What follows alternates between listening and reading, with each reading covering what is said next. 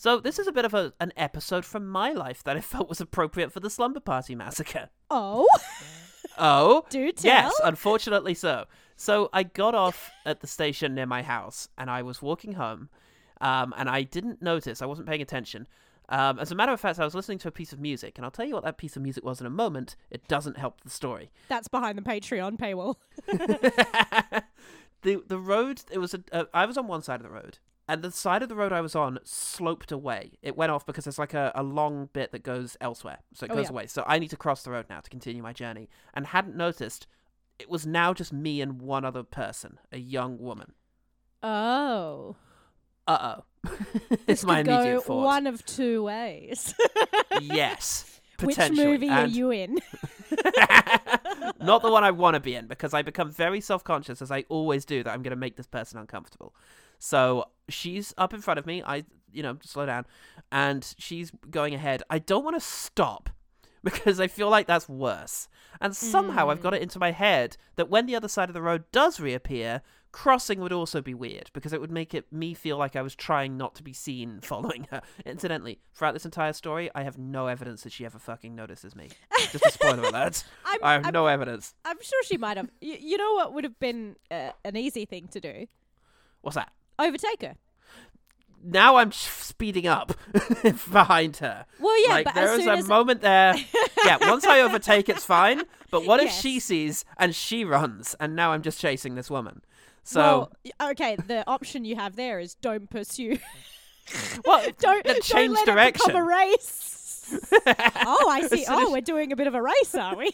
Oh, I'll just, ke- I'll just keep so just potentially just frighten uh, frighten a person and allow her to run away. So like what I'm hoping is because I know this road well.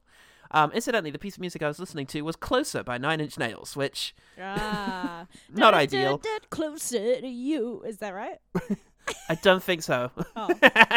Unless that's what happens after he says, "I wanna f you like an animal." Yeah, Bow, yeah, yeah. bow, bow, bow. You bring me closer Closer to God. you. Da, da, da, To. God. Yeah. Uh, well, Yeah, it's you, what's- God, you know. you know, it's all the same. It is when it's you, baby, is what I said to her.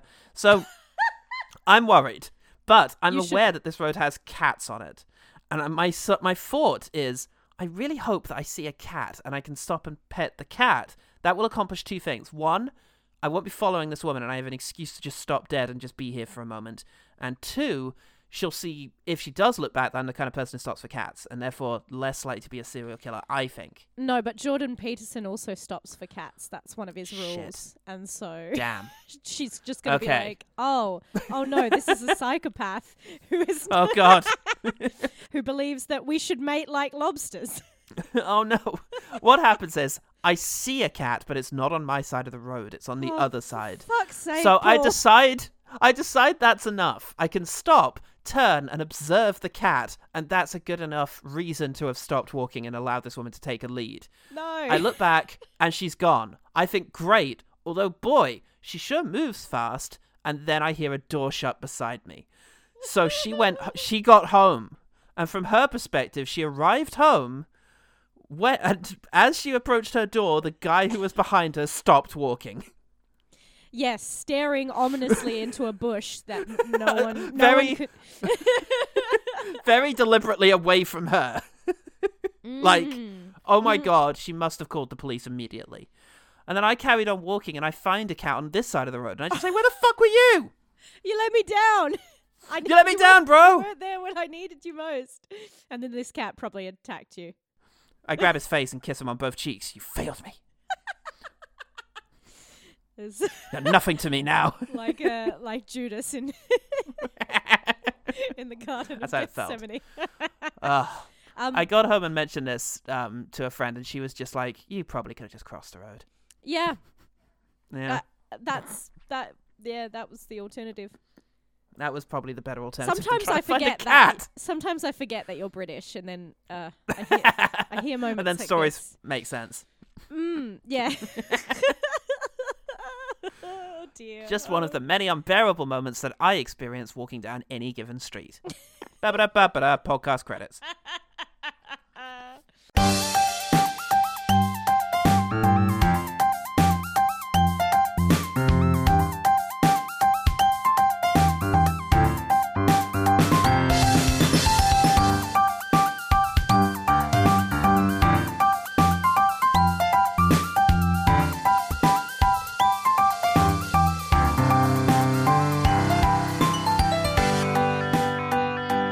welcome to One Good Thing, the podcast that drinks too much milk. I'm Paul Devereaux, and I'm joined this week by Ellen Graham from the life of Ellen Graham. Hi. Ellen Graham, tell us about Ellen Graham. Well, I was voted uh, least likely to be penetrated in high school, so I feel like th- I would have survived this movie no problemo. Mean entry for the yearbook. A lot of complaints, oh yeah, we didn't even have a yearbook, so it's. But it's just- nobody nobody wanted to complain because if they did, they'd, they'd you know they'd get the prize. They'd be in the picture. I mean, I did get a sash, so that that suited Oh, me that's just fine. oh, Um, well, that's nice. yeah, no, I, I'm I'm Ellen Graham. I am uh, Hmm. frequent pest and gadfly uh, on this podcast, uh, appearing when I ought not to be, and um, yeah, uh, sending the podcast into long rambling tangents about. Not- Hooray! Not, the movie. well, we're going to be super focused this time because um, as of last week, I've started Oh, yeah, trying why? again with my notes. oh, good. I have three notes, I think. yes, I have very relevant and important things to say. So I have asked Ellen to join me so that we might get drilled by Amy Holden Jones's 1982 slasher movie, The Slumber Party Massacre. The basketball team is planning a party, a slumber party.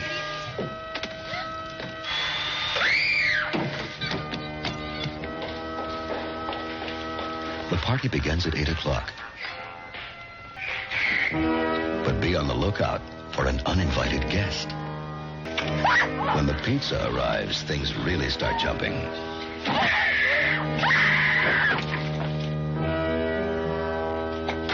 Some people may have to leave early. But others will hang around and hang around. But for those who stay, there'll be plenty of surprises. And non-stop action. One thing's for sure, no one's getting any sleep the night of the Slumber Party Massacre. Close your eyes for a second and sleep forever. Here's the story. The movie was written as Sleepless Nights by author and feminist activist Rita Mae Brown. And she wrote it as a satire of slasher films. Off to a good start. Sounds good. the producers rewrite the script against her will to make it a serious slasher. Oh. Uh oh. I mean, serious. you know, as serious as 1982 slashers get. Oh, yes. There is Yeah. very much a woman eating a pizza off a corpse in this film, so let's not let's not pretend Oh, it's too elevated. Let's not, yeah. Let's not say this was the Dark Knight of slasher movies. They definitely had some fun here. Oh god. Yes, The film yes. was, however, quite unique in ni- in 80s slasher movies in being directed by a female director. We have got Amy Holden Jones, and I really kind of love her story. She's a film editor principally. She Ooh. loved photography, so she studied art history at Wellesley College in Massachusetts only so that she could mitch off and go to MIT and do their film studies course she could mitch off. which I guess she couldn't get into. Uh, British expression, just d- bunk off, get it, get oh, out of okay. there. Yeah, Not go to class. Great, great. Uh, she wins first place at a festival uh, where a young Scorsese was judging. So she's struggling to make ends meet. She moves back to Boston, and then she decides to wire Scorsese, like, "Hey, remember me? Should I move to New York?" And he gave her a job as an assistant on Taxi Driver. So it's networking. Whoa, that's a bold fucking move. I know, right? Just hey, Marty Scor. I mean, to be fair, Marty Scorsese before Scat ta- before Scatsy Driver. Um, That was the a Is it cappella much? uh, musical he tried to make happen. But Robert De Niro was just not having a bar. You're looking at me, boop ba doop bap. It's Come on, Tato. There's nobody here. Bow, bow. so she she works on Taxi Driver and she marries the cinematographer Michael Chapman, which feels like a thing somehow. Like you know, oh he he slept with the bridesmaid. Marrying cinematographers. Yeah, just like as an expression or just a cliche thing to do. Like oh he slept with the bridesmaid and you know she married the cinematographer. It's just a thing that people do. Well, I guess it's uh, you know part of Hollywood nepotism is just trying to create your own working film crew So You've whatever. got to start your own dynasty. If you're not in a so- dynasty, start one. so whatever you uh, practice in, if you're a director, well, you probably need to sleep with not another director. You need to get someone. Yeah, you know, sleep with the best. You need a crew. or You the need free labor. or yeah. You're, that's about to become super relevant because yes, she gets Oh. told by Scorsese, "You're too good to be an assistant." So he gets her a job with Roger Corman, which is an interesting move. You're too good to be a servant here in heaven. Please go and rule hell. Yeah. hey, well, it's your own dominion, right? Isn't that what Lucifer so. was thinking? Hey, I don't want to be uh, serving under anyone else. I'll start my own thing. I'll start my own pandemonium. So there she edits for Joe Dante, Hal Ashby, and Scorsese, but no, none of their like big. She's not on being there, you know. She's not doing the big thing, but She's she's not on working. Gremlins. She's doing the greats. She's doing the stuff they all did with Roger Corman. So great, but she doesn't like it. She doesn't Oh. like it. She doesn't like the fact that an editor can massively improve a film with their work, but would, it will never be their film. It'll be the director's film. Otherwise, we'd be correctly calling it Marcia Lu- Lucas's Star Wars. That's true. Yes, yeah. That's Yes. part of the unseen job. Exactly, and yeah. she doesn't like that. So she steps away from the next film that she was due to be uh, editing uh, and approaches Corman about making her own movie. He says she's not proven herself enough yet, that she needs to do something to show her abilities. So at this stage, she can't write, so she goes digging around in Corman's archive of unused scripts and finds Rita Mae Brown's script, which at this point has been rewritten by the producers and called Don't Open the Door. she Great. she read the eight page prologue, which contained, in her words, the holy trifecta of exploitation storytelling a dialogue scene, a suspense scene, and an action scene. She's pretty cool. Yeah. So she and her cinematographer husband, and best boy, nephew, whatever, uh, some friends, and some students at the UCLA shoot the first eight pages onto 35mm s- film. And I fucking love this so much. She then edits the footage herself on Joe Dante's Moviola film editor after hours whilst he was working on The Howling. Oh my god! So. Joe Dante takes the howling out of the machine, and fucking she comes in to put her like Slumber Party Massacre prologue together. Yeah. That fills me with joy. She gets nine minutes together of movie, which impresses Corman enough to give her two hundred thousand dollars to shoot the script. Uh, she doesn't use any of the stuff she filmed because none of the actors were in SAG. So, Yes. Yeah. none of them gotta be in there. gotta stick So- with your unions, people. Yeah, there's romance here, but there's there's also hard union rules that you have to follow. Don't you dare pick up a chair if it's not your job. Absolutely. So now, yeah, she's she's off. She's directing this movie, and oh, that movie that she turned down the editing of was uh, E.T. Oh, but who who's heard of that? You know. Um, Where's that now? Where's that franchise? this movie has so many sequels. E.T.'s got Yeah. none. So yeah, exactly. I've seen quite a few of these sequels actually, and I've not seen a single ET sequel. No. So stick it up your ass, Spielberg. EET, extra extraterrestrial. now, unfortunately, the story gets a little sad after Slumber Party because Oh, she what? convinces Corman. A woman in Hollywood having a sad story. I know, right? Hey, we let one have it. Kathryn Bigelow's fine now. We let one. Everyone else. no, she's not fine. She had to be married to James Cameron, and that sounds like the worst. That was not the end of her story. she fucking made Point Break, the best movie ever made, and her bitter ass husband poured all of his money into trying to remake it as Avatar. but without any of the raw sexual charisma. Exactly. He tried to cast, um, oh god, what's her name? What? N- Nef- Neytiri. Uh, Ah. uh, uh, oh fuck. Gamora. I'm trying to picture her Fuck. face, and I can't picture it the right color. Is she blue? Is she green? Zoe Saldana. There she Thank is. Thank you. Jesus. Yes, he tried to make her his um Patrick Swayze, but uh, she's great. But you know, You can't make only one anyone Swayze. Swayze. You can't make anyone Swayze. They're only born that way. That's true. And and Ah, but just when we needed Swayze the most, he vanished. I know, right? But Jones Jones convinced Corman to let her write and direct a Jamie Lee Curtis romance movie called Love Letters, which is very sweet. It's about her. It's similar to her actual life, writing love letters to her husband who is far away. So it's very sweet. But she writes her passion, a romantic comedy drama film that she wants to direct next. But Samuel Goldwyn Jr., who I in my head is the lion from Metro Goldwyn Mayer Great. in a suit. Samuel Goldwyn Jr. options it and holds on to it, not allowing her to direct it. she directs. She's trying to raise the money to like challenge this, and she directs, directs a comedy version of Cinderella called Maid to Order, Maid M A I D. Huh. But things are not opening up, and she's seeing she's seeing her apprentice editors go and find work as directors because they're men. So like, you know, just mm. training up these people in their craft, and then they go and get more career opportunities than she does. Finally, Goldwyn Jr. made her movie, but with a male director. She's still credited as screenwriter. The movie was called Mystic Pizza, and it did very well. Oh, oh, shoot, yeah, dang. Yeah. Absolutely. It does so well that Jones does get offers, but not to direct, because women don't direct.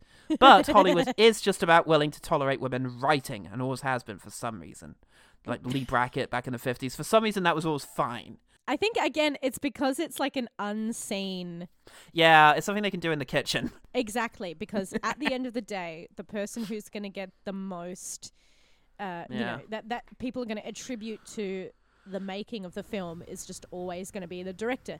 No, never Yeah. mind that film is a collaborative process and needs to be written, edited, and Look, d- performed. auteur theory is perfectly fine, and it doesn't disadvantage anyone.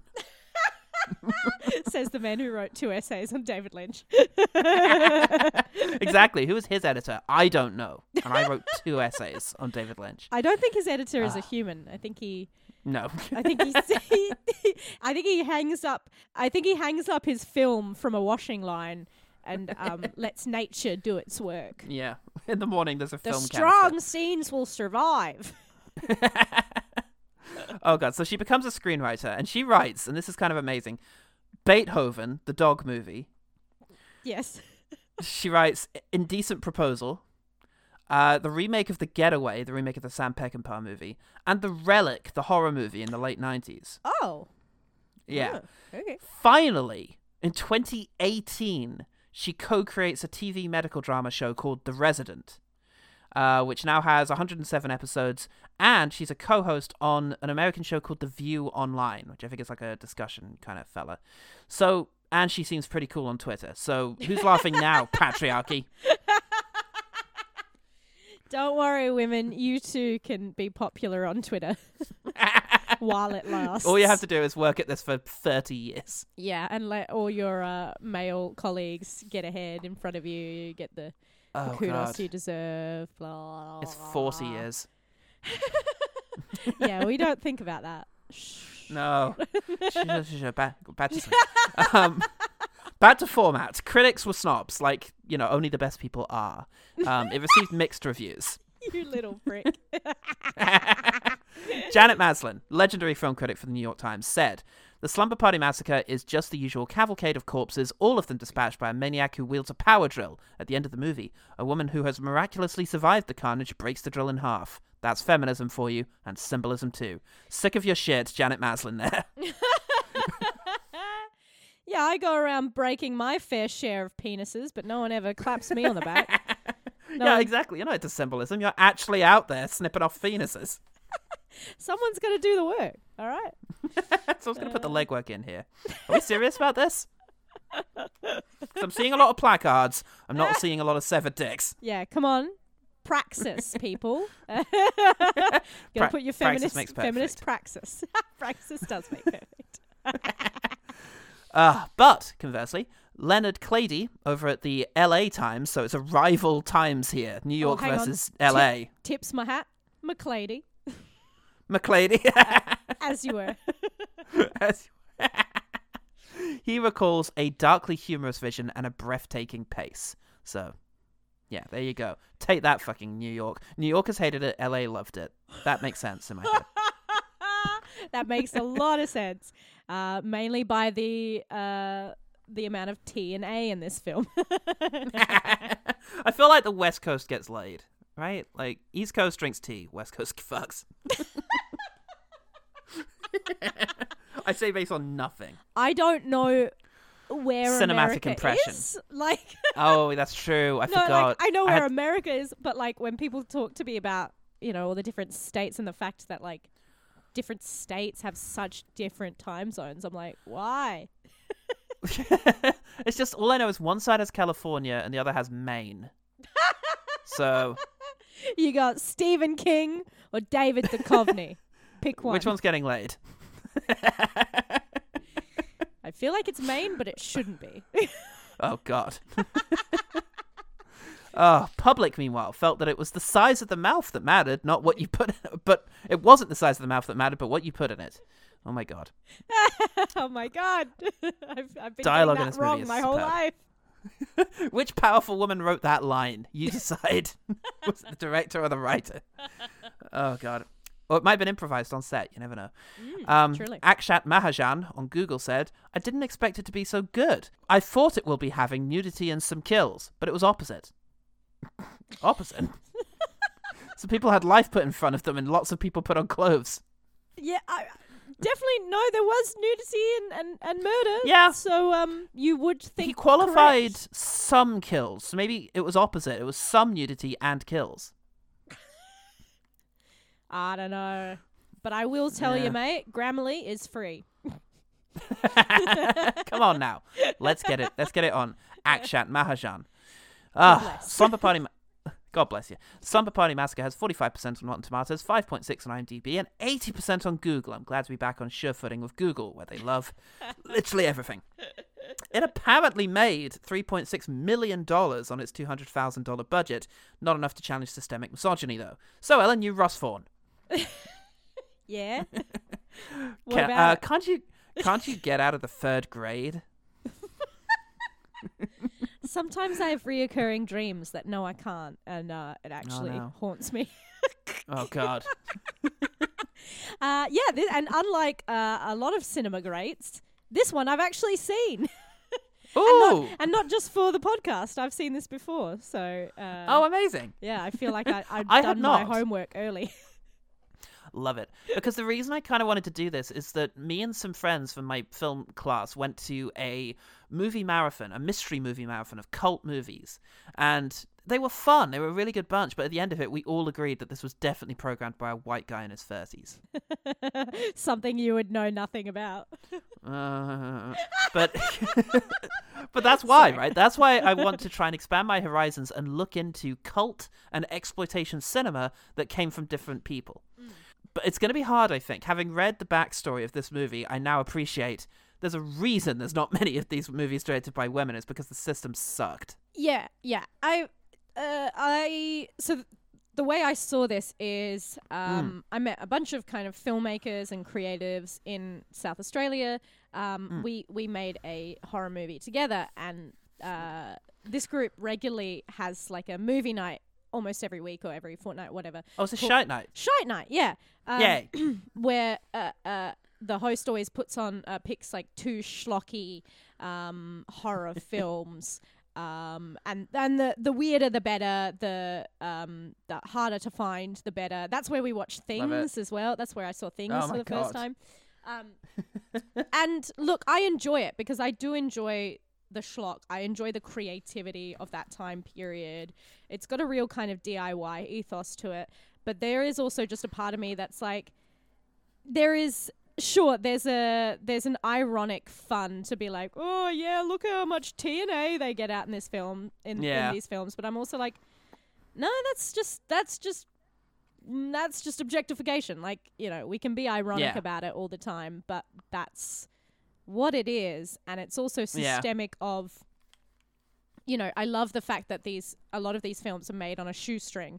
That the Mm. the creativity of it is what we really love to see. You know, how can you make gore happen when all you've got is uh, uh, like a Ziploc bag full of fake blood Yeah. uh, and some Play-Doh. Go. Yeah. Um, but Just a dream. Yeah, yeah. You when you when you have people who dare to dream, but also what that means is a lot of these actors are unknowns. They are they have very little power. Definitely, probably not union actors. Um, Yeah. and Yes. it's really easy to let yourself be exploited for the sake of the genre. Yes. Well, you know, not every movie, not every horror movie needs to have TNA. And so, yeah, it's a really interesting perversion of when I first saw Slumber Party Massacre because uh, it does just play like a traditional It does, but that's Right? really interesting. but there is this sense of it feels slightly a- a lot of these schlocky films do have tongue-in-cheek sense of humor about mm. themselves and so it's just like yeah. Is it just that or is there something more and then yeah again I, I think that night when we were watching it we were talking a little bit about the history and i'm like that's really interesting and it's also really sad Yeah. because this is not Yes. coming off as any more of a parody than any other film um you know Well, even yeah It's interesting. We'll we'll talk about this and we'll let's have a look talk at that because- about it shall we Let's just talk about it, folks, because there's a lot going on. But first, I think we got to run through what happens in this here movie. oh put on your little jogging shorts and let's rip through it Oh Christ, let's try our best. So there's an es- there's an escaped lunatic about, and I'm guessing he broke into the main girl's bedroom and decorated it because fuck. What's wrong? What's wrong with the?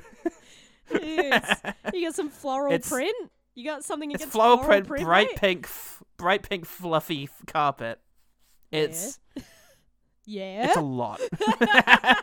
oh shit! I see I see Ellen's bedroom behind her. Uh, I mean, it's perfectly normal. That's what it is. Everywhere, mate. Not designed by a psychopath at all. yes, we've meet main girl, whose parents are leaving, um, leaving her alone with creepy Ted, her neighbor, keeping a watchful eye. So it kind of looks like I'm sure it'll um, be fine. Paul Hogan a little bit. Paul Hogan. Okay, yeah. Yeah, Paul this Hogan guy looks name really Australian for no reason. I get maybe that maybe Californians and Australians looked similar at a time. Maybe, maybe Probably that's just where the because nexus. of their reluctance the to wear sunscreen. yeah, Anyway. that'll be it. Anyway, Well, she speaking of reluctance, she throws out her beloved Barbie doll because she must leave childish things behind her. But fortunately, it finds a new owner pretty fast by a creepy hand that comes in and takes it.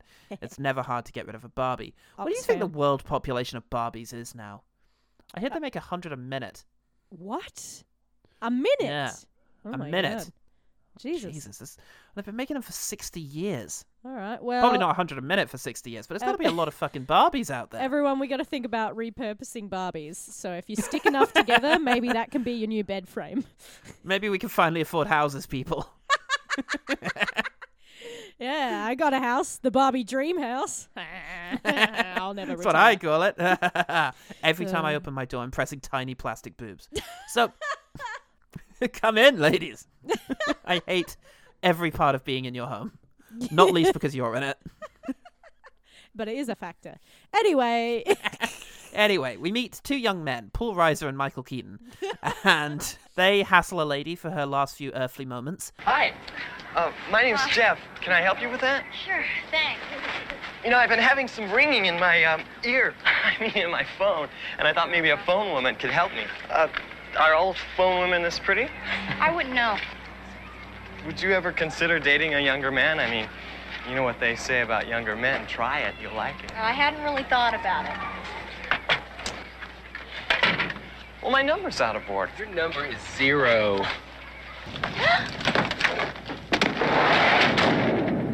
Uh, because yeah, we see an electronic an electronic woman, a um electrician lady. and by that you Uh, mean a Sparky, someone who works at electrics. Not this isn't a Oh, really? woman thing.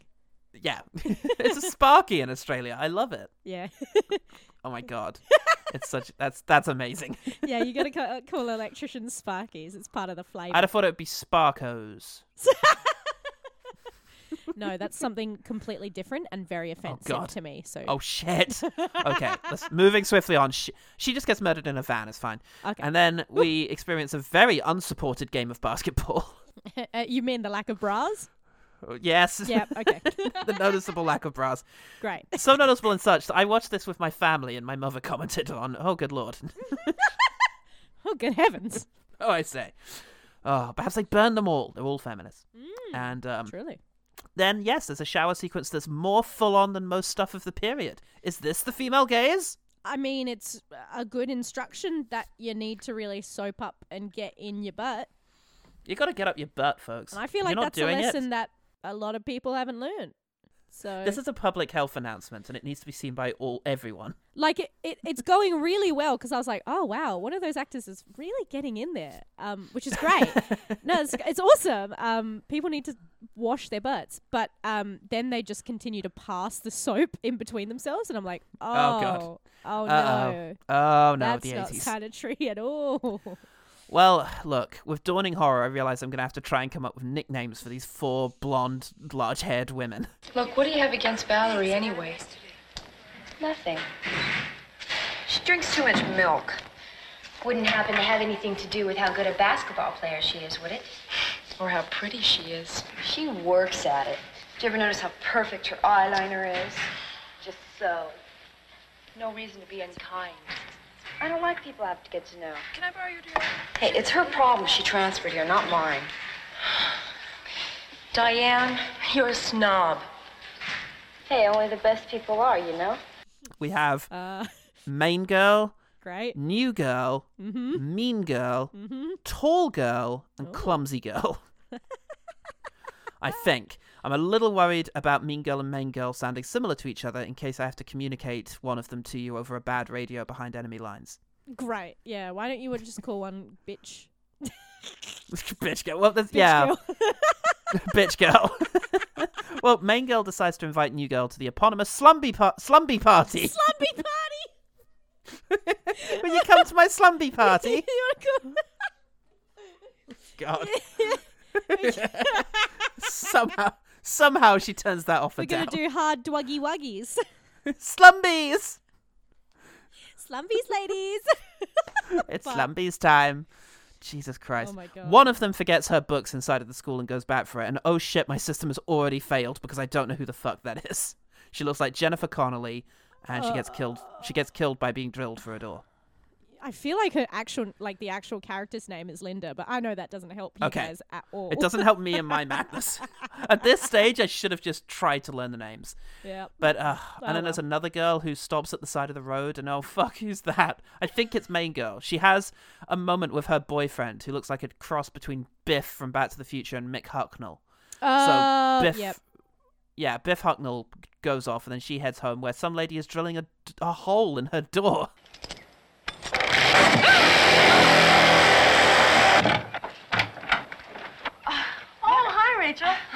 Doing? I was just putting in your people. Yeah. No. No PPE. No goggles. No nothing. No also warning. doesn't is- install a peephole. She just says, "I'm going to drill a hole in your wall." There you go. You got a new peephole. That's Bye. not a peephole. You gotta put. You've ruined my you gotta, door. You gotta put shit in it. And also, what kind of what kind of tradie? Uh, that's some more Aussie slang. Ah, for I love it. A I've tra- heard a trading before because they tradesperson, yeah. they frequently ruin Goodman's life. So. yeah, but what kind of tradie like is able to enter the property without the person being home? what kind of trade he can't? Not the one I'd hire. Oh, That's the first test. Bloody PC culture, mate. Can't even break into someone's house to do some, you know, repairs and maintenance. Even after you've explained you were just putting in a peephole, they somehow that makes it worse. Even though they didn't ask Ah. for one. Oh, but oh fuck! There's creepy Ted, so that means this is main character. Shit, I can't, I can't even with any of this. So, uh, and then the first one or the third one is grating cheese onto a tortilla and thoughtlessly disturbs a cat who is very busy being trapped in a closet. She Yeah. apologizes to the cat, but that cat had no means of getting out of there. To be fair, cats get themselves into stupid situations all the time. That's true. now, at this stage, the girls do get together, and I hope it'll be less important for me to be able to identify any one of them at any given time. But yeah, I reckon. one looks like Bridget Fonda, Yep. another looks like Shirley from Community, uh, and the other is main girl Sarah Connor. Shirley? So Uh, I'm gonna call her Pizza Girl. Pizza. Oh yes, Pizza Girl is a is yeah that makes sense. So yes, we've got Pizza Girl across the street. They're having the slumber party. They're Yeah. having the eponymous party. They are. Across the street is New Girl and her sister, Sister. Yep, that's fine. Somewhere outside is Keaton and Riser. works. And Biff and Biff and Biff Hucknall is driving around somewhere. So I think that's everyone. Uh, oh, we also see a coach uh, earlier. Yes, the, we have um, Coach on in the phone in the who show up. braless in the braless uh, uh, basketball game. Yes. And she will be on later to massively confuse me. Yeah. So because she also looks like one of the students is the problem. Yeah, everyone's roughly the same age, which is hard. Yeah. which is difficult. So Sarah Connor is mixing Kool Aid uh, in the kitchen, and oh fuck me, that's actually New Girl. I still haven't got it straight. Oh god. no, no, no. That's that's main girl. Main girl's making Kool is Aid it? because it's her party. Okay. Yeah. Oh So yes, that's right. It's She her comes in a different party. thing. Okay, fine. She's making Kool Aid. And, All right. And big sis and little sis are they're in a different house. They they weren't invited. Good. Yeah. That's straight. Everything's fine. Cool. Oh, and there's a knock at the window. That's going to be those guys who have come to spy. Who the fuck is that? Who's this extra woman who is at the window? I think that might be Mean Girl. Oh So no. presumably, Uh yeah. Look, I've I've got a different naming convention. Uh, please, uh, please. it's it's uh, I don't know girlfriend. Let's just call her Girlfriend. girlfriend because yeah. Yeah. Okay. She's the one who later. on She's the one with the Mick Hucknall. Yeah, the Biff, Biff. Hucknall boyfriend. Yeah, Okay. Good. Okay. At one stage, we cut to a, uh, two women with a cat, and I think, okay, that's the girl and sister because the cat, and I swear to God, that's a different cat, and I think the movie's deliberately fucking with me. Yeah, I think it went from grey to, to ginger. Yes. Yep. Okay. Yeah, it's like, fuck you, movie. Glad that wasn't So- just me. The guys show up at the girls' house and spy on them doing what all girls do, changing into skimpier clothes. Oh, absolutely. I get my tits out in front of my friends all the time. it's like, it's blase at this stage. Brase, Oh. don't you mean? Well, Oh my God, look what happened there. Walked right into it, folks. Sure did. And that's sexual Like a slumber party, Mexico. Don't be walking right into my tits. don't do it. They're not as um, cushiony as some of these actresses. What did the guy see in her anyway? She's beautiful. I think she has a big mouth. Hey, it's not how big your mouth is, it's what's in it that counts. What I don't see is what she sees in John Minor. Maybe what we don't see. Hey, it's not how big it is, remember? It's what's, What's in it that counts. L- luckily, it looks like the girl I don't know who the fuck it is at the window, boy, girlfriend, Girlfriend, is uh, about to get killed. Uh, Yep. But it's just Ted skulking around outside, and he dies instead. Damn it! I could really do with thinning out some of these numbers. yes, thank goodness we've got one down. We've got one down. A creepy death totem made out of that Barbie doll is uh, nailed to the wall outside. Oh, it must be the boys. Really? That's not charming. if you think that's who they are, to they're be just fair, flirting, guys. to be fair, men aren't. yeah, that's fair. to be fair, There's- I've only seen one charming Ah. man in a horror film, and uh, that was Bill Freddy Skarsgård Krueger. in Oh, yeah. Barbarian. and that's it. oh.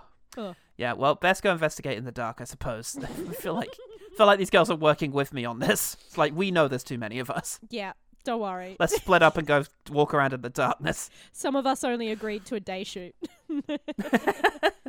So that doesn't go anywhere, so they eavesdrop on um, who the fuck is that? I've called her, but it's it's girlfriend. Uh, she's having a sexy phone call with her boyfriend, and then the lights go out, so it's time to check the creepy garage on their own. What? There's no problem we can't solve by splitting up. uh, they find the guys who killed the power, apparently, because they got bored of see- eavesdropping, so they just pulled out some of the fuses. Yeah, they pulled them out. Yeah. Uh, women can't take a joke. Uh, all we did was break into want- your property and and you know forcibly lights. take yeah take out your fuses. Well, Ah, um, at this stage, I have my notes are unrefined. I didn't get a chance to read over them, so I've just noted everything down in the hopes it's important. I think I probably could have guessed that New Girl and her sister jostling about wasn't going to be that important in the greatest scheme of things, but no. wrote it down anyway. Mean Girl goes to make out with Biff, uh, but he gets rebiffed. Um, I s- that's not bad. Uh, his head drops off, and she gets drilled. yeah, but in a death way, not in a sexy way. Oh yeah, not in a sex way. Yeah, drilled drilled to death by the psycho. The remaining girls are hanging out with their two stalkers. It's all good stuff. And the pizza's here, but I asked for extra eyes, and they've given me none. But at least you don't have to Yeah. pay. If your if your delivery driver shows up sweet. with no eyes, then the pizza's with free. one eye or less. Uh, yeah, so that's when uh, Yes. the, the the the movie uh, cracks on. yes. Pizza Yes, at this stage dead. we, we pick up the piece a bit, a pace a bit, because New Girl is worried about all the screaming and honking and drilling she can hear. So she calls again. I say, "Who's that?" But it is Coach, Yeah, uh, who tells her to just relax. It's fine, probably fine. you know, People scream and honk all the time, especially in an neighbours are constantly idyllic drilling. suburban setting. It's the uh, it's the malaise of modern American suburbia that gets really exposed here. The As well as boobs. American dream. Uh, Keaton has a great idea to keep them all safe. They're just gonna shut the curtains, lock the doors, and turn off all the lights. I think we should turn off a lot of the lights, close the curtains that aren't already closed, and make sure all the doors are locked. Okay. Perfect. yep. well, if you can't see the killer, the killer can't see you. Ah. Yep. Yep. Also, the vision is based on movement, so always remember this, everyone. Oh, shit! This podcast is also a safety advice thing. Yeah, I forgot you're more likely to get killed by a velociraptor than you are a drill wielding psychopath. Just statistics bear that out. Ugh. So the men have a, also another great plan to actually not do that and just run Yep, instead let's split and see if they can get help. Let's yeah. open the doors uh, and run away to somewhere. Maybe we should make a run for it. Valerie Bates lives next door. What if we don't make it? Maybe we should split up. One of us will make it, even if the other one doesn't. you know, fuck staying safe. There's macho bullshit to be done. One of them has a knife, but mentions that he wishes he hadn't dropped out of Boy Scouts so he would know how to use it. What are Boy Scouts teaching you? Uh, you know. Is that a flare What you need to know. They're teaching you to to not get survive, mate. Yeah, exactly.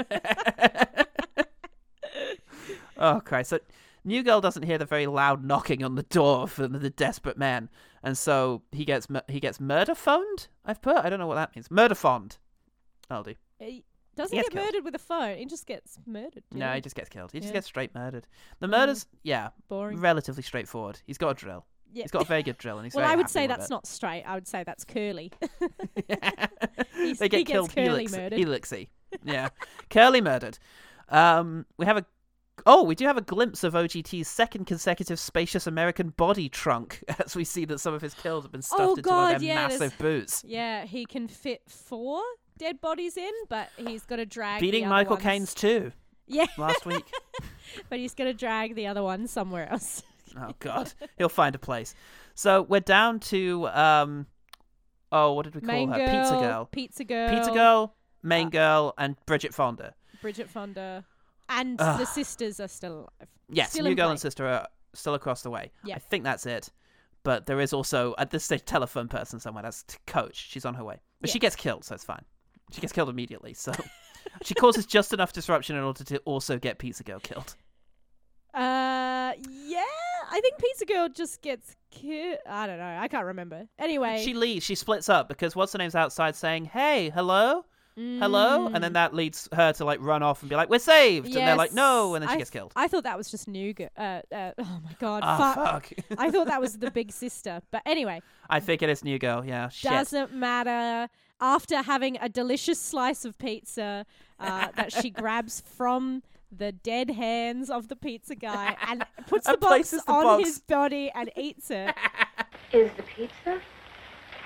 Oh, well, life goes on after all. And eating makes me feel best. When I feel bad, and boy, do I feel bad. Oh. I feel better already. Really, I do. I know who I look up to and, and who I want to style. I know who my avatar actions. is. Yeah, I know who I'd be in this film. I mean, immediately, I didn't even think twice about it. I just when they started saying, "I'm so hungry," I'm like, "Oh, did has he got the pizza on him?" I know. Like that just seemed like the answer. Like, Yeah, exactly. Well, you can't survive if you're hungry. what is that? You can't survive if you're dead. Yeah, That's the first rule. Okay, yeah, she didn't. She didn't follow that one, so she opens the door thinking she's going to Yeah. be saved and uh, Yeah, drill to the drill a killer. throat. Uh oh. She gets a, yep, drill to the throat. What's the fucking? But there's oh, one less girl to remember for us. So Yes, we're so low now. It's great. Uh, the killer, the killer sneaks up on the lack of peripheral vision lasses, uh, as I shall call them. Um, who is It's because of those bangs. It's because of the big hair. Damn it! They've got no. They've got nothing. They're practically wearing helmets. they are. They try to run through a wall, but it doesn't work. So he gets Bridget Fonda. to be fair, it's a barricaded door, but it does just look like they ran into. They ran forward, encountered a wall, and were like, "Oh no!" and then turned. And then, I mean, if you were Ryan Gosling in Blade Runner 2049, you would just run through that wall. if, big if, I will say.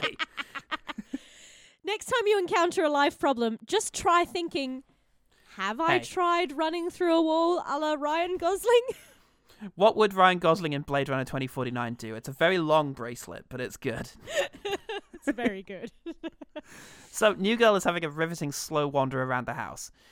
And after a little hint of what the parody might have been, um, having you know, involving a gag with the fridge, Oh, um, yeah. Dead body in the fridge.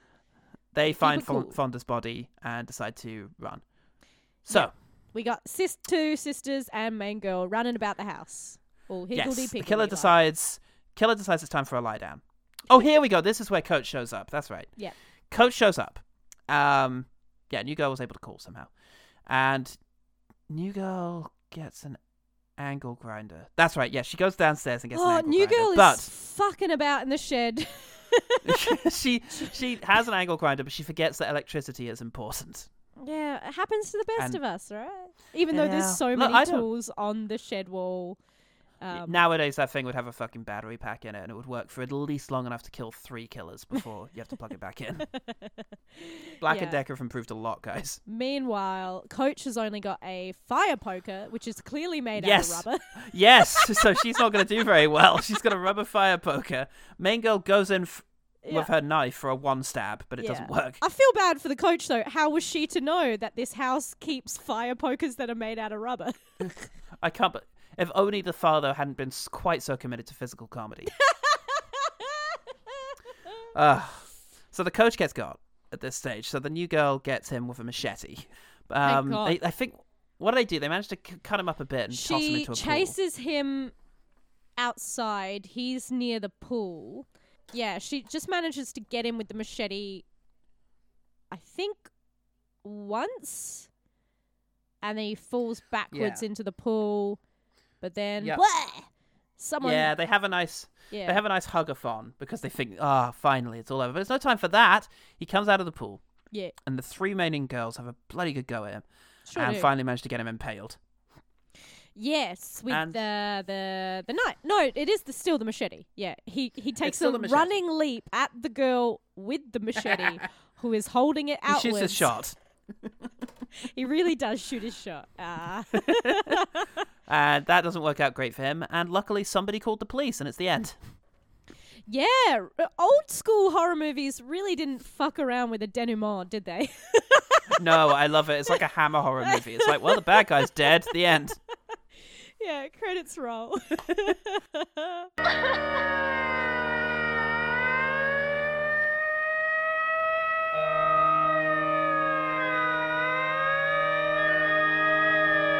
And we're there. So, what did you make of Slumber Party Massacre?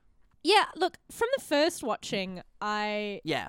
I thought, oh, this is a pretty decent slasher in the sense that I like slashers where, like, the the main kind of victims are, are somewhat funny or somewhat um, embodied in different ways.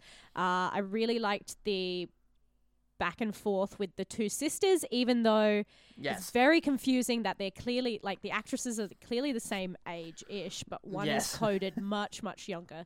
But I I did Yeah. like their back and forth. I liked yes, a lot of younger. yeah, I liked a lot of the back and forths with a lot of the women. Um, I thought Yeah, there was some me funny asides. None of them were really portrayed as. I think you you talk about you definitely bemoan this as do I uh, a lot in Ah. OGT, so I won't bang on about Mm. it. But you know there was this trend with certain horror movies to really just like want to off the Yeah. the characters and while that like is a staple in schlock i feel like Hmm. it's it's it, it's less about the cruelty because everyone's just made out of putty you know it's it's Yeah, it's always usually more about the creativity or more about the tongue-in-cheekness um Yeah. And And, you want them to be good kids because you want to relate to them and not want to see them get killed because Yeah. you're meant to be projecting yourself into their role. yeah or even if you do want to get them killed as is the genre you still Yeah. want to give them a chance to endear themselves to you a little bit to, to Yeah, exactly. Yeah, it's almost as if like you know you want to give each of the actors just like a little shining moment before they're bumped off. Um, Yeah. so like it runs as a pretty, pretty traditional slasher. Um, it takes us a long fucking even though murders are happening, it takes such a long goddamn time for us to get Well, it- true, but it is into the meat also it. a really bite-sized fella. It's an hour and twenty minutes, and it does once it gets going, the pace is pretty good. It does There are a few yeah. long, boring walk around the house, which is the bane of every horror because it, getting suspense right is really difficult Yes. in a slasher movie. You know, the kills are great fun. You know, you could do that. But you want getting people actually nervous about a character's well-being is a t- is a big ask. It's a tall order, and it's yeah, not easily done. Yeah. Um, and the movie struggles with that a bit. But I agree with you that I did like the characters more than I expected to, Mm. and there were And- some really interesting things with your um standard obligatory TNA stuff because if you take the shower sequence, it's really weird. Oh, yeah. because the women enter the shower. We've got a tracking shot that moves from one woman to the next, As tracks down to her soap. butt. As they pass the soap, track down to her butt. The women are just talking about random stuff, you know, things in their life. Sport mainly. And then it feels so what's the word? Um gratuitous, unnecessary. yeah, but like overt, overtly gratuitous and unnecessary Yeah. to the point where it almost felt like it was calling me out. it's like, eh, this is what you want. Here it is. Just yeah, right there. You know, it wasn't romanticized at all. They were just cleaning themselves and talking as like friends, and it was interesting, different. Hey, Linda. Yeah. Do you like watching basketball on TV? Yeah, I love all those great big guys in their cute little shorts. How about you? Yeah, I do. But I love football. How come? Brian Sipes, he's a dog. Yeah, I know what you mean. God. Wish he took his helmet off more often. yeah, because as well, a lot of the the dialogue, like these girls are clearly really into sports. Like that's a running thing throughout the. Uh, even this this slumber party, I'm fairly sure they were meant to be watching a game yeah. because uh, That's great. when the coach comes in to check on them, she she like is calling out who's currently um in the running or I can't remember what sport that they're meant to be watching, but like it's just Yeah. interesting that that's a kind of uh, through line that you wouldn't necessarily if you're having a female led film, I think you would be Yeah. uh the the bias could go, "Oh, women aren't interested in sports and blah blah blah." Yeah, they would talk about boys. Yeah, but these these characters seem to have like a bit of life to them, but Yeah, it's at odds with how this film is shot. And you do Well, say like the the yeah. calling out or the gratuitousness of the the TNA, but at a Mm. s- at the same point, it is TNA, and it's not It that different from other examples of TNA in the genre. No, but it feels more overt. Like if you look at the Friday the Thirteenth franchise, often it's very brief. Like because they're trying to get around the censors as well, which I'm surprised this managed to do. you know, often it'll just be someone whips off a top in a long shot and then jumps straight into the water, and then Mm. you get that classic shot of just sort of just above the chest in the water, so you can't tell that they're actually wearing pasties. Yes. Um, Maybe I've been watching too many of the the B movies then that uh, that didn't care about cinema releases or because Yeah, that I've been like, watching the studio those, slasher films. Yeah, those shots played out, and they are gratuitous, uh, but it's Sure. not asking you to uh, think too much about that. Maybe. Well, in, in this in Slumber Party. yeah, Yeah, Uh, maybe. but I may have just overthought it. Uh no, I mean I think there's a like when you hear about the production of this film and what it was Mm. intended to be, there is a a bit of that not discomfort but curiosity about what is this film trying to be? Who is it for? Yes, Uh, that's tricky. and it and it really Mm. does kind of leave a big question mark over this film. Uh, It does which I because feel disquieting.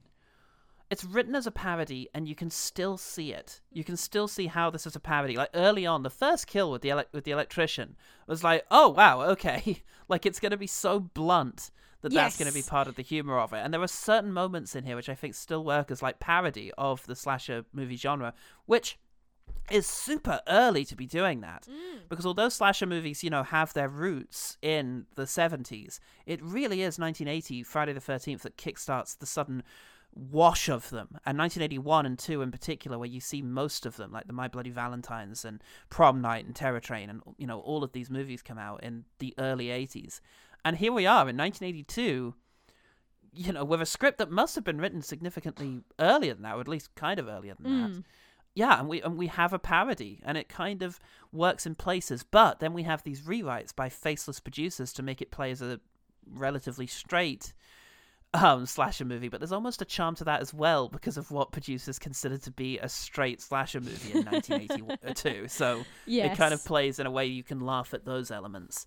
So yeah, even it's some a of the very most interesting film. even some of the most egregious dialogue it's like i can't Yeah. tell if this was written if this part was written by a woman parodying what men would write as a slasher movie or if this was something added in by a man trying to write a Yeah. slasher movie like Yeah, uh, exactly. yeah, it's we- indistinguishable. yeah we have a we have a line from the, the again the shower room scene where someone just says oh i think your tits are getting bigger and everyone replies mine and then just yeah, that giggles, is which is kind of fucking hilarious You know, I think your tits are getting bigger. Mine? It's great. There's actually uh, we'll get to quick firing in a moment, so we can talk more about these moments. Because yeah, that's great. every girl because there's so many moments like that. It's quite cute in places. So Mm. I'm quite happy with it. It's not. It's a bit messy. yes It's not. It doesn't feel like a pure holistic vision, um, which is a shame. But I am glad it found a cult following, um, and that the it is being appreciated for what it is. Because I can imagine it would play out really well to a crowd. Yeah, yeah, we had a lot of fun. Uh, I think watching Yeah. it as a group. I think I had less Yeah. fun watching it solo. Um, Yeah. just as and and as well, we've got we got way too many characters, all with a very similar style. Oh God, yeah, it's fine because in like what what's the Friday the Thirteenth that just has way too many people? It's the sixth one, I think, where they just keep introducing people, but they're also weird. That's why it's such a delight. Our Hall- like doing the Halloween episodes, coming up with nicknames for everyone because like one guy's just gonna look like Kevin Bacon. Well, one guy is Kevin Bacon, but one guy's gonna just and he they're just look gonna like look him. like there's just gonna be a David Byrne, you know. Yeah, there's yeah. gonna be like weirdos just show like the weirdos like David Byrne are just gonna show up, and you'll be able to name them. Whereas in this, yeah, it is f- six or so very similar looking And not- blonde white women. and not everyone's given a chance to like have those No. distinct personalities pop, right? Like, Well, know- let, let me ask you this: Yeah. Who was the girl who was being mean about New Girl in the locker room? Which one? What became of her? Oh, I genuinely don't know. Is That the one who's killed straight away? that wasn't Linda, was it? It might have been the the Is that one the one who with got the bo- yeah. boyfriend? No, no, no. Right. Linda's the one I Could've- think who oh. dies straight away. Right, immediately, Yeah. just uh, in the shower room. Maybe. Could be. But I've got no. fucking I genuinely don't know. Yeah. No, and No, that is an issue. Wish I could tell you. Yeah, and a lot of their dialogue, like apart from little bits, is like Yeah. it, it- it has a similar voice. So then, Yeah. um, shared amongst various actors, you're like, oh my god, because you're all speaking with the same, somewhat Yeah. sassy, somewhat funny, um, you know, somewhat clever dialogue. I don't know who the fuck is speaking right now. None of you, you know, there's n- Yeah. there's no, th- but like you know, we talk about like bitch girl, but like there is no bitch girl. It would be Yeah. it would be easier if if one person was just like mean, you know, or like was Yeah, that exactly. archetype. But there's there's less archetypes in this film, Yeah. which Which is kind of nice because it means they're more natural, but it does just mean you have to just, I guess, kind of be willing to not know who they are. yes, Just take them as they come. because in the end, this isn't focused on them as No. the character. Like it's we're gonna follow this slasher genre to the T. It's gonna rock it along. yeah. We don't have a lot of time to see. You know, none of these characters change. Yeah. Whereas these kind of the way they're they're somewhat written, it, it's like I would have liked to see more of their relationship. I I, yeah. I would have rather Yeah. maybe we not started with like murder right off the bat and know that the killer's out. I would have kind Yeah. of just liked to be at the slumber party, seeing Well, I mean, you know the back and forth and the relationships and the Yeah. conflicts, and then we add in this kind of murder thing, and you're like, Yeah. whoa, well, that's that's how slashes tend to work, and there's you know there's no reason that this is an hour and twenty minutes long. Put another 10, 20 minutes in of Ah, building up the dynamic. I'm sick of it. I want to finish the film. Done. It is- Boom. Get it in the can. it's got to be done. It's gotta be. Done. It's got to be done. Not good. All right. Well, let's get done with our episode as well. Let's uh, let's start quick firing some of the things we liked. Quick fire. Oh, can I start with something that happens in like the very first like opening minute or two? Absolutely. Which is she's got the the radio is on, and there's some guy, who- and sh like it starts with a scream, and a woman has just won a competition, Oh, and the radio host is like, Hey, take it easy. What did I win? The Stone ticket. Hundred dollars? You won. You ready for this? Your own KDED T-shirt. Oh. oh, Yeah, she and then it sounds so disappointed. It's very It's- funny. But it's so world weary as well. It's not like a oh like young youthful disappointment. It's just sort of oh, yeah. it's shit like everything else in life. yeah, I don't know what they advertised as the prize for this radio thing, but um, no, that's definitely, definitely a fucking um, uh, that that that was on my list. Um, I've just got were boobs different in the seventies? boobs have been very different in a lot don't of know. That's just a little thing I wrote in my phone notes app. Uh, I guess Yeah. the boobs look kind of interesting. They're uh, they're Maybe the- perkier. Yeah. What can I say? Has bra technology changed things? I don't know. I don't know. I but don't know either. I but I'm definitely gonna f- find out. de- definitely feel myself going, huh, there's some nice tits. hey, there's some very nice boobs in this movie. Yeah. We can all agree on that. The appropriateness of them being there, we can debate about, but we can't debate. There's some nice boobs. They were nice boobs. Anyway, I guess that's me. I like the open. I like the synth music quite a lot, and in particular, there's like a main mo- motif that's like and it's like I don't know. I quite like it. It trans. It gets me there.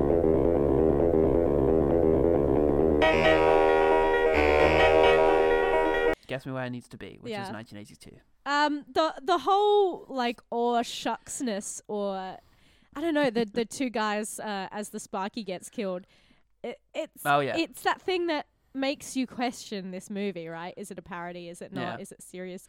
It's Yeah, just the way they kind of like oh shucks and like flirting with this Sparky. I've got a, a, I've got this ringing in my ear and and none in my phone.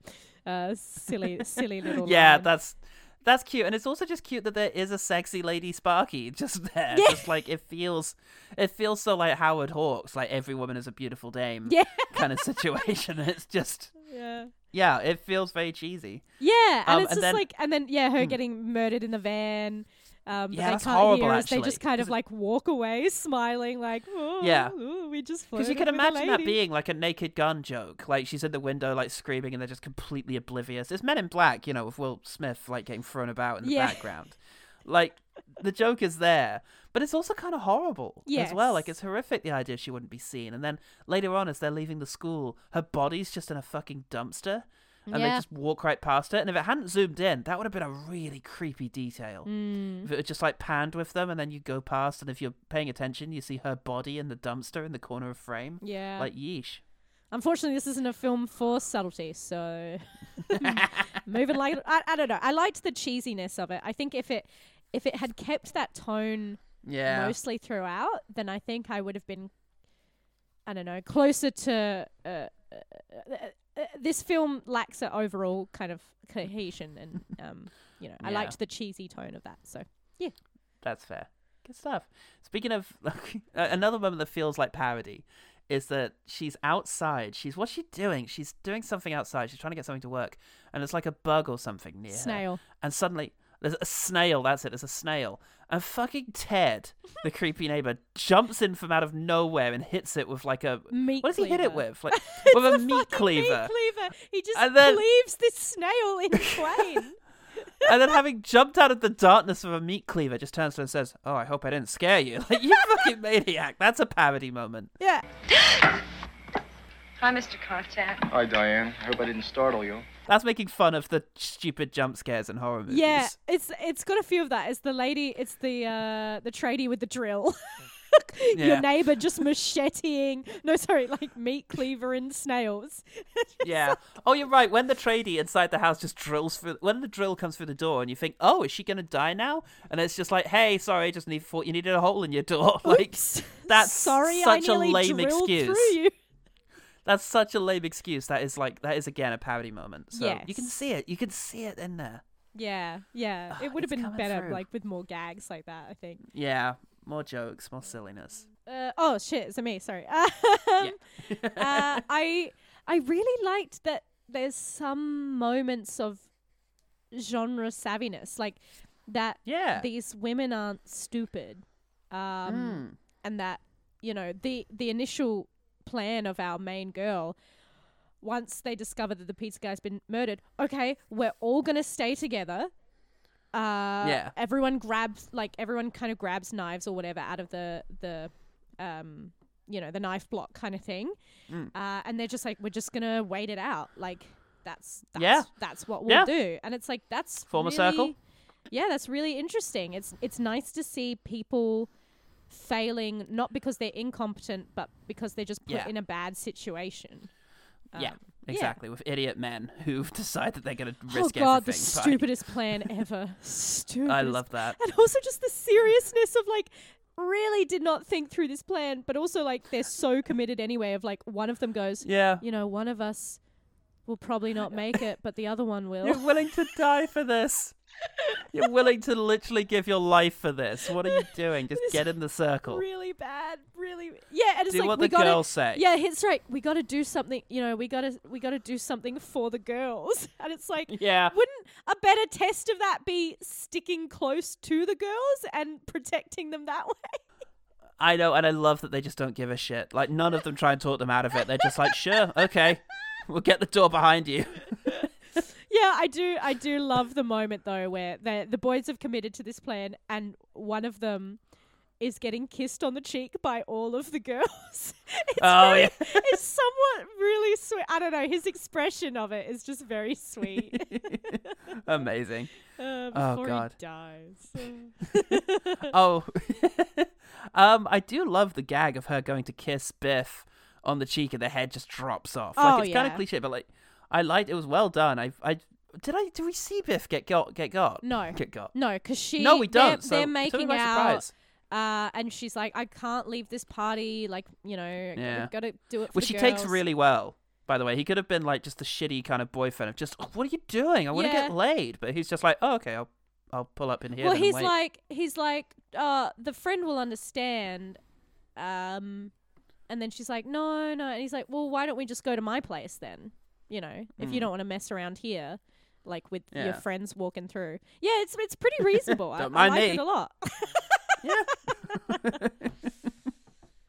oh god, yeah the boys are stupid but they're uh not necessarily too shitty except not- for they're them not bad peeping guys. on the girls changing that's oh my and they god! But that was death. the that was the eighties. Nobody knew that was a problem until like 2016, sure Everyone- and we couldn't have guessed that women wouldn't have liked that. we couldn't have guessed what women wanted how would we have known there was no way of finding out. Women didn't learn how to communicate until the late 90s. Oh god.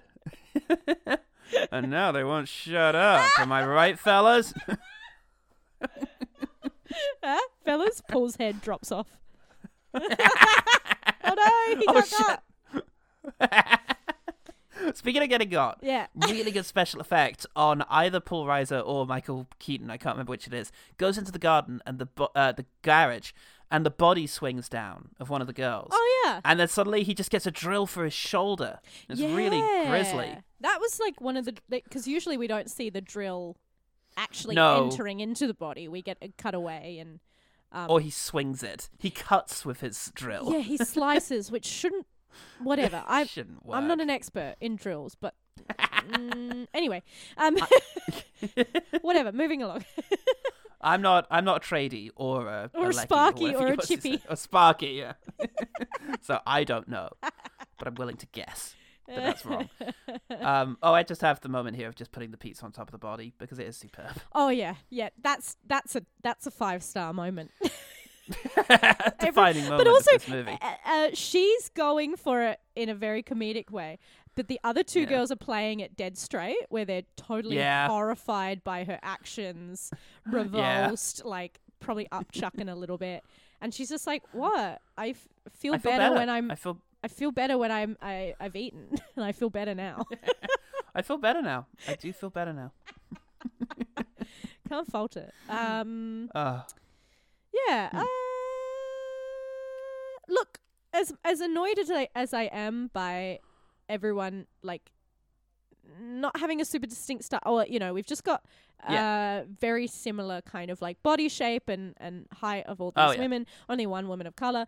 Um, but there, I don't know, something very charming about a lot of these films is that uh, looking back on them, there is just a there is a just a more naturalistic standard of beauty in terms of like Yes. face. Um, Yeah. There's less emphasis on a lot of the face shapes looking the same. Um, Mm. and just like a lot of real looking people, apart from again, everyone is very, uh, very thin and very conventionally attractive that way. But like, Sure. yeah, I But I get what you mean. Very They look more natural, and I- faces. Yeah, I find that with most like 80s horror movies is that people do just look more like people. Yeah, which I think Yeah. is good. it's good for people yes, like people. right? underrated. we can't all be Chris Evans, and we shouldn't. we shouldn't be. Otherwise, that if everybody is Chris Evans, then no one is. And that's horrifying. That horrifying. They should do a being We John can't with Malkovich, but with Chris Evans oh being Chris Evans. Oh my god, I couldn't handle it. It's literally just people fighting to get in through that little door. Please. the John Malkovich door is just like open. weird. Uh, weird that no one wants to take this one, but uh, John Malkovich is also trying to climb climb into the Chris Evans door. why wouldn't It's you? It's a hell of a Anyway. situation. why? Literally, why would you not? Um. Okay. Right. When they've barricaded the door, and Yes. the killer just like creepily comes in through the window behind them, and at least for the first few moments of him doing it, there's no score to accompany it. Yeah, he's And relatively he's just coming in through the window. well. He's relatively quiet, and there's nothing going on. It's really quite creepy and unsettling. Then he gets very close to them, and you do think, okay, could you not hear or feel or just have that sense when somebody else is in the room that Nah. people have? Nope. Nah, that was a late invention. Yeah, that that Ah, that was like a genuinely kind of ooh. Yeah. well, that's a bit creepy. Ooh, oh, yeah. Oh God, please notice him. Both. I don't want either of you to die. I was sad when Bridget Fonda died. I don't know why. I just like, in spite of like not being able to remember any of her moments, I was like. But I think it was just because it came down to two of them, and now that was all each other had. And I Yeah, was like, okay, and now I want these ladies she- to succeed. He gets her with the knife that she dropped, I think. Oh and God. just it goes like it goes in and you can see like Yes. a little twisting action and you're like, oh And she was nearly out the door. yeah. And also the fact Ugh. that her friend just scarpered. I mean, fair enough, but you know. Mm, Yeah. Yeah. yeah, like she's not, not dead at the point when the friend just l- runs away. Yeah. Yeah. I don't know what I'd do, Oof. but you know. Eh. ooh. I don't know what I do, but I mean, I'm going to stand by this door. just in case. Um, I liked how wild the kind of end fight was, like all of the girls wailing Oh, yeah. and it's like clear that you know, uh, or even even um, new girl kind of uh, sizing him up with the machete. You can tell that she's Yeah. kind of like fearful because like she doesn't want to get close enough like getting close enough to swing at him with the machete also means that Yeah. she's going to give him leverage to get the drill closer to her you know what i mean so it's Oh, just like yes, yeah. there is a bit of tension there and then once he comes back they're all just like trying to get one good like you know Yeah. um, wail on him before he he kills another Yeah. and it's pretty Well- i feel like they probably just all tackled each other like it looks very realistic it does, and the movie has established that he can kill you really quick. Like in one just quick thing of his like drill or whatever, he can just get you dead. So you get very anxious. You don't want to see more people die, and that's like how you should be feeling in a slasher movie. yes It's like, for God's sake, kill him. yeah take him out Yeah, um, finish him off. yeah Or just leave him on the floor, drop your murder weapon, and run like every other hero does in these situations. Um, this is such a little one, um, but it's the sister. She's playing dead in order to scare her sister, and I can't remember it offhand, but she makes a noise when she reanimates to scare her sister, and I enjoyed the noise. oh yeah it's a bit So daggy will- isn't it it's like ooh. Yeah. And it was like, It's a- "Rawr, rawr," like a or something. Jim Uh, so- yeah, so I shall sample that here. Courtney? Courtney! What happened? What's wrong? And speaking of great noises, I just also want to include. Oh, it's fuck! It's the funniest part of the film. It's um, it's the bit that is very overtly a parody moment.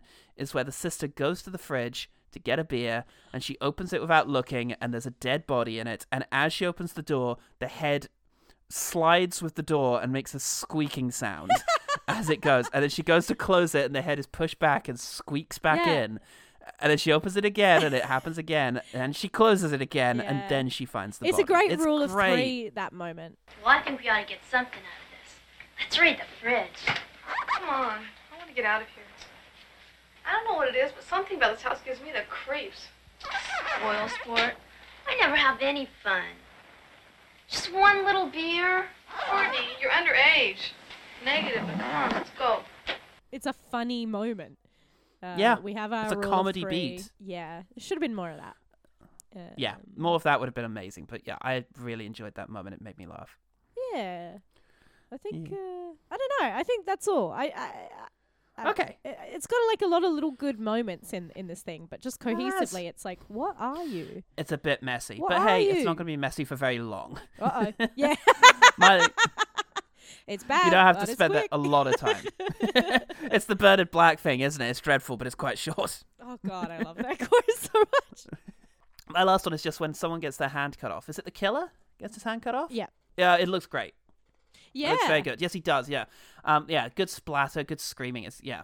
And it's our second hand getting cut off consecutively as well here on OGT Mansion. So Yay! yay, lot. I thought you did the Star Wars though. There's a lot of hands being lopped off there. That's a lot of hands. I'll put. Look, I'm putting a playlist together. Okay, great. and uh, we can all enjoy that.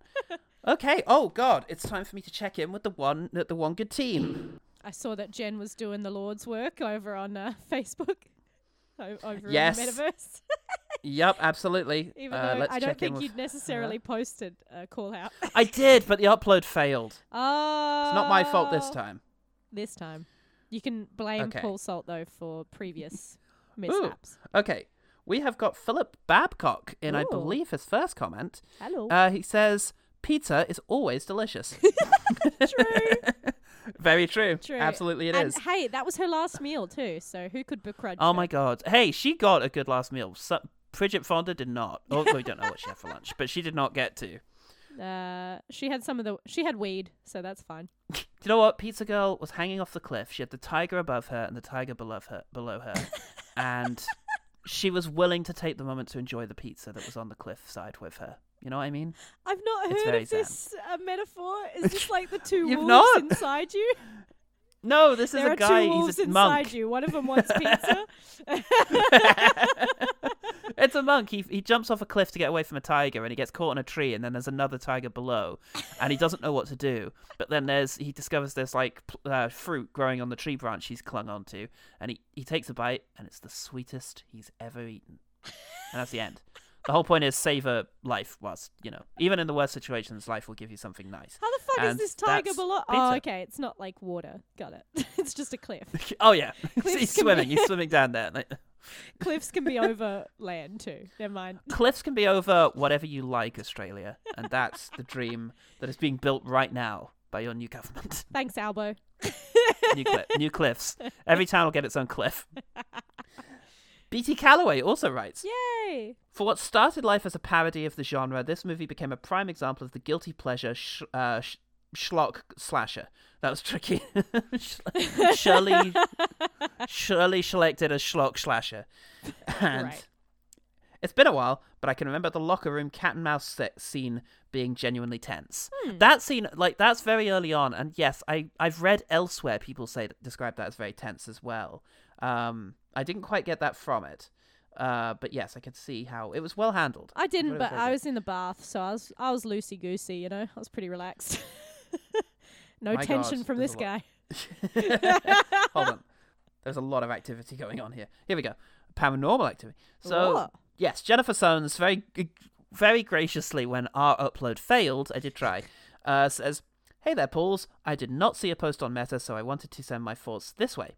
Valerie and her sister seem cool. Yes, they do. That's new girl and her sister. Yeah. Uh, they are having a fun night with horror movies and also get to be badass and save Trish. Uh, this movie also supposedly spawned many zany sequels. What's not to like? Yes, you mentioned you've seen some. Oh yeah, sadly I haven't seen the immediate sequel, which just looks a lot cheesier and a lot like sillier because it's you know, where this one is very 70s. The the next one is so 80s that the killer his Wow. drill is an electric guitar. And Oh it's, my And it's like at the beach. I remember when we watched this at Shite Night, someone put on the trailer. It's either it was on the DVD or someone just Right. put it on YouTube, like played the trailer for Slumber Party Massacre 2. And we were like, holy shit, that looks so much fucking fun. That looks so cheesy. Um, and Yeah. really embracing like the comedy side of That uh, sounds amazing. this. But I think I've seen Sorority Girls Ooh. Massacre. Uh, there's like a Oh few, yes, that changed name halfway through. yeah. There's a few. I thought I'd maybe seen Sorority Girl Mas- uh, Sorority House Massacre without knowing. But then there was also a movie that was something like Murder on Sorority Lane or something, which I've seen. So I might have um, yeah. mixed that up. I I feel like the other one, like, uh, the sequels I've seen to this, I didn't really remember. I, Fair re- enough. I remembered this Yeah. one. Um, Yeah. and I think, yeah, you can put me down for sorority party massacre. I feel like I've definitely seen that one, but the others are a bit of a wash. But I, I do enough. still Well- really want to watch number two because that just looks yeah. fucking wild. We'll do this again. We'll do that in the next run of episodes. We will do this. Oh, and I've also um, seen cheerleader massacre. Yeah, Oh wow. Yeah. Okay, this thing had legs. All right, a few more teams to get through. so did the ladies. One of my old um, trainees, an older lady who attended my disability rights training course and then added me on Facebook, liked um, Jennifer's post. So that's fun. That's a fun little glimpse into what I'm like away from the training course. Mark Reed on Patreon said, I reckon if you asked an AI to write a horror film, it'd come up with Slumber Party Massacre. All the elements are there, but it never manages to really be anything good. That said, in the spirit of your podcast, here are some things that are good. Guy 1, let's go scare the girls. Guy 2, but we're not invited. That's good. It's a good interaction. Locker room scene chase had some tension. There you go. Pizza guy with no eyes. It's good stuff. Pretty good. Um, very, very overt special effect where they've just put on like two mounds of flesh around the eyes, but Yeah. you, you gotta love that. if it's good enough for Hitchcock, it's good enough for us. Uh, the bit where the killer is interesting for about 30 seconds. So imagine that's when he's like doing his weird sort of, I love you so oh much. yeah, it takes, a takes so much love it to. takes yeah. a lot of love to do this. Yeah. yeah. Uh, pretty. All of you are very pretty. Please don't do this. I love you. It's. I didn't hurt you. It Takes a lot of love for a person to do this. Thunderstorms with no sign of rain. Hey, it's the desert, I imagine. I don't know, I don't know where this is. we don't know where LA is. I don't know anything about anything. and finally, making an obvious 25 year 25 year old eat lollipop definitely makes them seem younger. That'll do it. yeah, that'll do it. Nailed it. Ain't I? Ain't I a stinker? oh, that little Timmy. Uh, c- couple more. Jesus, this actually got interaction. Chris Attaway. Haven't seen it, but the poster is pretty great. The poster is pretty great. It's actually, I'm glad that good, Chris Attaway's yeah. written in. It's really good. It's just that's prime like wall territory there. Yeah. You want you want that in your place. It's very cheesy and silly and looks like a parody. It looks so over the top. It's, Yeah. yeah. Cheerleader Massacre rips it off like right to the T of we've got three Ah. girls like through the view of it, of legs and um it's Right to the TNA. yeah nice pat yourself And finally, um, L. Scott Joes gets in touch saying, I genuinely think this one is a bit of a masterpiece. Written by the legend fucking Rita Mae, Mae Brown, a feminist parody of slasher films that also focus uh, functions as a pretty good one as well. I love it. That that pizza scene makes a good double feature with Driller Killer. Yes, I did. Um, my mother, actually, my dear old mum, said, "Wasn't there a movie called Driller Killer?" And I was like, "Yes, there was, mum." Your mum is hilarious. when is she going to be Absolutely. on the pod? and can I be on on, the pod. too? Yes. Yay! when we do Slumber Party Massacre 2, I shall get mum on the pod. Yay! But then we need your mum on the pod for some of the stuff that she likes. I have been jonesing to get my mum on the pod for a long, long time. Love of pod. so please, people, you have the power. Uh, vote in the comments. Vote. it's pressure. Ellen's mum.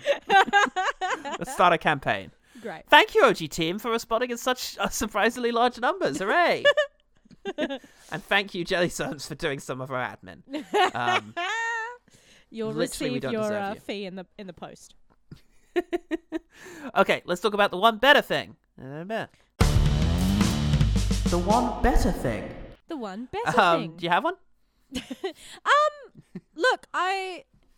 While it's like it's a competent little slasher, it's it's just a shame that the production is, I think, far more interesting than than the actual kind of film.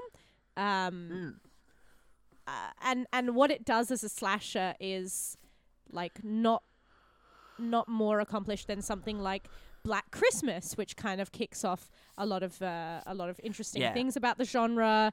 Um, Black Christmas has like these uh, more nuanced female characters, um, but it, it's it's not tongue in cheek at all. It's played completely straight. It sticks to Yeah. the genre. Um, I've rewatched it since, and I I I think it really does hold up.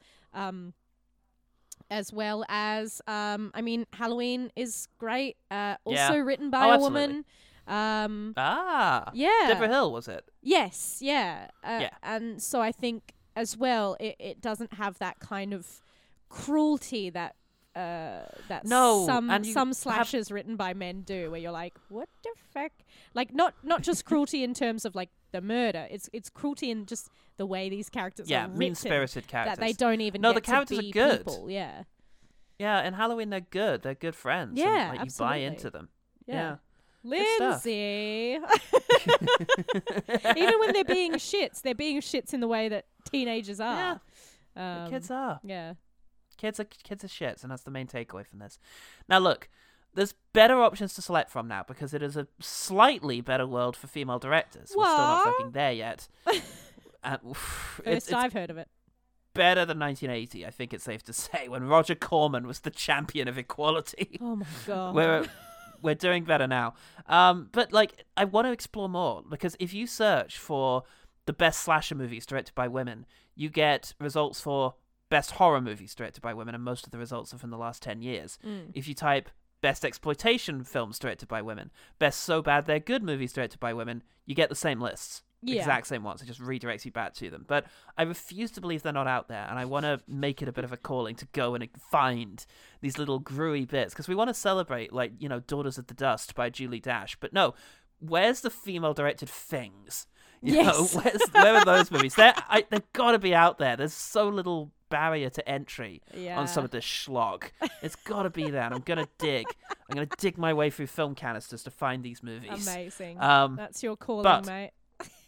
I know. So I hope I will have better one, better things soon. But for now, let's talk about a recent movie. I don't think we've talked about it. If we have on the podcast and not enough, uh, Censor by uh, Prano Bailey so Bond. good. Yeah. So Really good. great. Really good movie. This is a woman who works for the BBFC, the BB fucking C. Um, It's BBC. BBC, bitch. um, as um, oh, as David Attenborough sometimes says. Um, no, this is the different. This is not uh, related to the big broadcasting castle. Uh, this is instead the British Board of Film Censorship, uh, which was yeah, a censorship board in the UK, especially during the video nasty era, uh, where it was believed that all of the societal issues that strangely seemed to kick off during the 80s. I wonder what was so weird about the 80s. Uh, Oh, odd. I'm sure it was all the horror films. It must have been. Yeah, Absolutely must yeah, have been, said yeah. the Conservative government. Recession. Blah, blah, blah. Oh, Margaret Thatcher. No, absolutely, it is. Unions. it's definitely the videotapes. And so our main character, whose name Enid, I think, she's played by. Oh, she's really good, but it's Niamh Algar. That's it. Yeah. Um, yeah, she's great in the role, and she's yeah a censor who has to cut watch all of these horrible movies and sort of yeah take out the um the or just rate it, just describe it for the censors. Um, and slowly, maybe it's affecting her, or maybe it's actually just that she might be a bit more fucked up than than uh, she realized at first. And so you've got this thing that maybe the censor is actually bringing a lot of their own darkness to all of this, which is really interesting. It's an excellent movie, really well directed, really trippy. Works great as a double feature with uh, Peter Strickland's Berberian Sound Studio in terms Yeah. of just guys trying to make people trying to work with movies and having it slowly melt their brains. So, yeah. yeah. I would also say go see Barbarian if you want. Oh god. You know how we were talking about like we're craving like cheese or just like yeah. you know, Barbarian was like one of the Ugh. films I saw in cinema where, and I'm pretty, I would say I'm pretty versed in horror movies. Yeah. Um, I honestly had no idea what to fucking expect from one moment Yeah. to the next. Every turn was a delight. I was Yeah. laughing. I was horrified.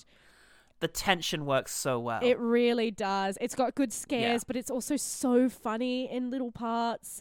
Um, Yeah. Yeah. Go see Barbarian. Barbarian's very good, and I think it's now on like Disney Plus. It is, which is so funny. which is insane. But my god, if you do have any means of watching it in a cinema, then I highly recommend doing Oh, so God, so good. because it played great to a crowd. That the the, the shift halfway through Yep. was like you, I've never heard an audience audibly go "What the fuck" before. Just sort of the sort of huh I- sound I- that came off of everyone was amazing. I definitely said "What the fuck" to my friend next to me. Ah, that was the one better thing. The one better thing. Uh, Ellen, in two minutes, can you tell us Absolutely. um, all about your stuff that we can link to? yeah, go follow me and the podcast that I do at Role to Cast, R O L E. We're a variety TTRPG podcast, so each season is a different game system. There's something for everyone. We're currently doing Starfinder. It's really, really fun. Um, so follow Role to Cast on all of the socials and go listen to the podcast and uh, give us five stars, please. Uh, as well, uh, you can find me playing Cyberpunk Red on Sirenscape on Yes. Twitch every Friday, um, and it's super fun. We're like 11 seasons in. It's crazy. Um, Ooh. and also, if you are down in uh, Kaurna country in Adelaide for the 2023 Adelaide Fringe, uh, not only will Role to Cast be having four live shows, I will also be having a show called Be a Doll, Won't You? Um, which is all about the objectification of female bodies, which is pretty fitting for this podcast. Well, Uh, hey. pretty fitting for this episode in particular. yes. Um, Oh, for this podcast, yeah. yeah. we do do it a lot. To be fair. So yeah, um, um, please uh, check that out and say say g'day, and that's me. Boom, bingo. Yeah, say done. good day. Say g'day. Excellent. OGT Pod. Do that. You'll get it. Great. You're listening to it now. You found it. Well done. Yeah. Stay. Patreon though. Lots of good stuff on Patreon. Ellen's gonna be there soon. good stuff. I'm Paul Soon. And I'm. Wah! Oh, I died. I got slashed. Wait, you're Blair. Oh, who, the, who the hell am I? Bye. Goodbye. Bye. so long. Oh, oh uh, the good thing about Slumber Party Massacre was uh, the bit where uh, the lady eats pizza off of a dead body. Bye.